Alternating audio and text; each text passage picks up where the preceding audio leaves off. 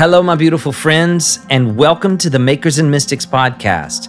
I'm your host, Stephen Roach, and in today's episode, I have the honor of introducing you to the winner of the third annual Bright Wings Poetry Contest. If you've followed the podcast for some time, you'll recall a few months ago we joined forces with our friends at Ekstasis Magazine to host the poetry contest. We were honored to have writers Rachel Marie Kang, Ryan Diaz, and Paul J. Pastor to serve as judges for this year's contest. After sifting through hundreds of submissions, our panel chose Tamil Indian Australian writer Jerry Jones Sparks as this year's winner. Jerry's writing, as you'll hear in this episode, is a beautiful blend of ethereal metaphor and grounded realism. If you'd like to read along with Jerry as she shares her poem, be sure to see the show notes of this episode for a link to the transcript. You can also read Jerry's poem along with a poem from runner up Grace Shaw in the Ekstasis Magazine Winter Collection released in February 2023. Thank you for listening. This is my interview with Bright Wings poetry winner, Jerry Jones Sparks.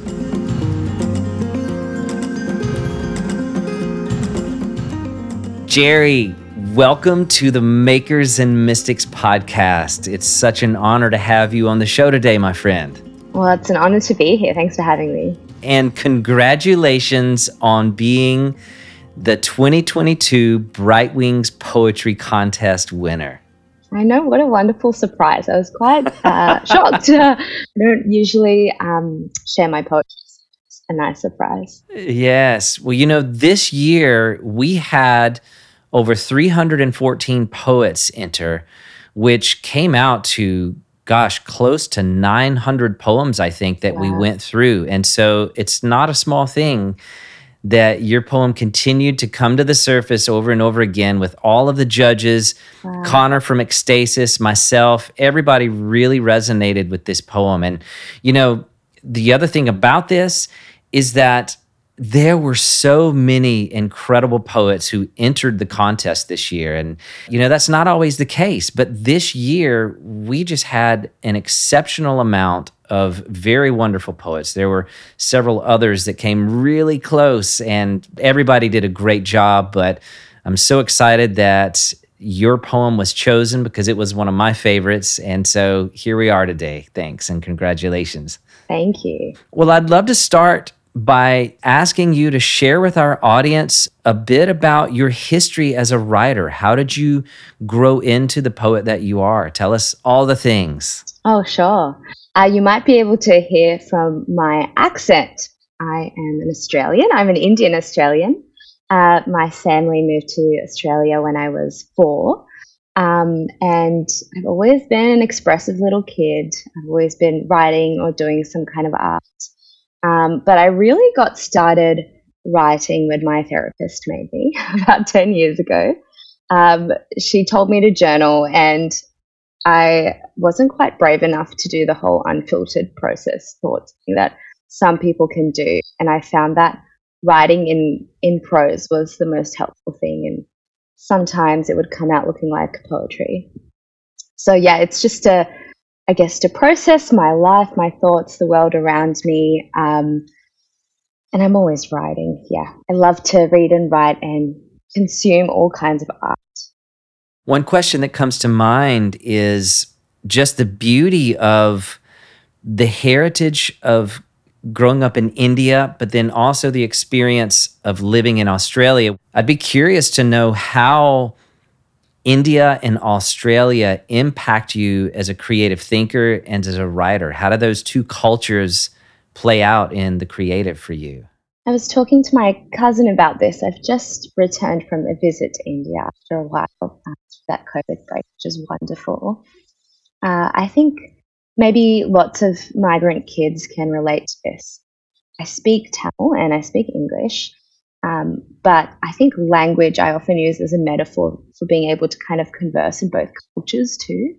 Um, so I think I can, yeah, I, I feel at home in Australia and in India. Um, some people, you know, feel differently about that, but I feel 100% at home in both places. I feel like I can speak both languages fluently, um, if that's a good way to say it. So I think maybe my my range of expression, the way I think, um, maybe has a different uh, range there that other people might have. Like maybe I'm thinking in different cultural terms and concepts. I don't know. I, I felt that this time. Um, after I'm in India for a few days, it's almost like my brain switches. Um, I start thinking in Tamil and I start. I, I almost like have this separate brain uh, that kind of comes alive, and usually they're they're more integrated. Well, I also know that a large part of your creative process is your faith or your spiritual path. I'd love to know how some of the deeper things of life make their way into your art, how those worlds intersect for you. Yeah. Uh, I have the privilege of being a pastor in my everyday job. And uh, I think again and again, I see God working redemption and healing in people. I get a front row seat to that. It's the best job in the world. Um, I I think that's just amazing. So that's always inspiring me to to write because not only do I see God's work in my own life, but I see it in the lives of people around me. Uh, I sometimes I call myself a creation. I don't hate creation. It's very important, and you know, say that say that one more time. A creation hater. I say it as a joke, um, but I, I'm not someone who like goes into nature or spends time with animals and thinks, wow, God's amazing. It's not my thing. It does not do it for me. Um, creation care is incredibly important, but that's more a conviction than like a passion that comes out from me. Uh, but when I engage with art or write art, see good art, that makes me worship. So, yeah, art is a form of worship for me, and I think uh, the most uh, maybe intimate's the right word, the most intimate space I have in my life to connect with God. And that's why I love it. Yes. Well, the poem of yours that won the contest is titled January Born. Mm-hmm. Tell us about this poem. I know it's I know when people ask me what is your poem about, I kind of roll my eyes and I'm kind of like, "Oh god, do I actually have to dissect this beautiful thing and make it rational you know do i do i really have to do this but at risk of making you roll your eyes tell us a little about january born and where it came from and what it means to you yeah it well it's about healing and you may hear this in the poem but there's a lot of seasonal stuff happening and I wasn't quite sure that if that would land because you might know Australia's on the opposite end of the world. So January is not only when our new year starts, but it's peak summer. Um, so, and spring is kind of September, November time. And that's a season of my life, the last six, seven years, that I always notice God doing some kind of healing or redemption or growth in my life. It's it's not it's not uncanny. I'm often praying at, at those times for God to show me, um, you know, what He wants to do in my life, and if there are blind spots that I'm missing, or what He wants the new year to look like for me. So I'm often seeking God's face at that time, and He always answers. It's a prayer He always loves to answer, which is yeah, mind blowing every time. I'm always surprised.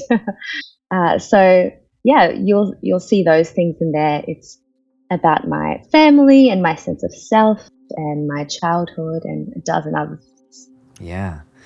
Well, with that said, I'd love it if you would read January Born for our listeners. So I'd love to.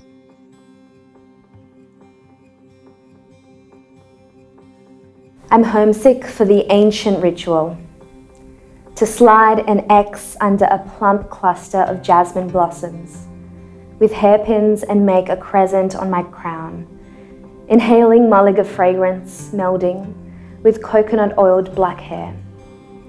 But I don't stumble upon the kinds of markets in Sydney where I can bargain a cheeky price for the delicately woven jasmine needles of my favourite Decembers. And anyway, my hair is cut pixie now, adjusted for all the strands my scalp lost, alopecia, long term stress absorbed too long to bear. A brief luxury, blossoms in cotton knots. My childhood smells like stars, jasmine and anise, mixed in with everything in the aluminium spice dupper.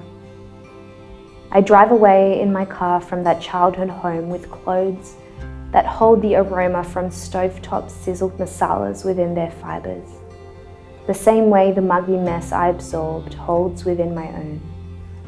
Tethered to lavish love that I want to cherish and hold on for dear ones. After all, I am January born. I don't mind muggy days. But I've fallen in love with spring. Every September sacred since I understood it's when he puts on rubber gloves for a deep cleaning. The season we feel most hopeful and ready, the most unclutching. I feel him warming my goosebump skin when I ask him questions that I'm scared for him to answer. A reassuring touch, like when my GP lay her brown hand on mine. We will find you the help you need. Together, she answers so kindly, her eyes crinkling and sure. He, divine, washes my clothes by the springs, wide eyed when I notice what He is doing for me. Slowly we peer inside the amber bottle I'm gripping. We sigh. It becomes clear that soured milk doesn't belong here. We distinguish between heart notes and bass. Filter out unclarified clumps before you bottle the ghee. After all, I am January born. Let it be new again but everything is becoming lighter this November. I walk onto the church grounds and see the garden bed in overflow, star jasmine pouring over the brim like tears. It was barren last year, but these suckers are so tough they grow back even when trampled, the gardener delights. They smell wild, fresh and insistent, familiar and bold, like hearing my mother tongue spoken on the train where I didn't expect to stumble upon something so glorious. A garland garden, now sprung up from the giver.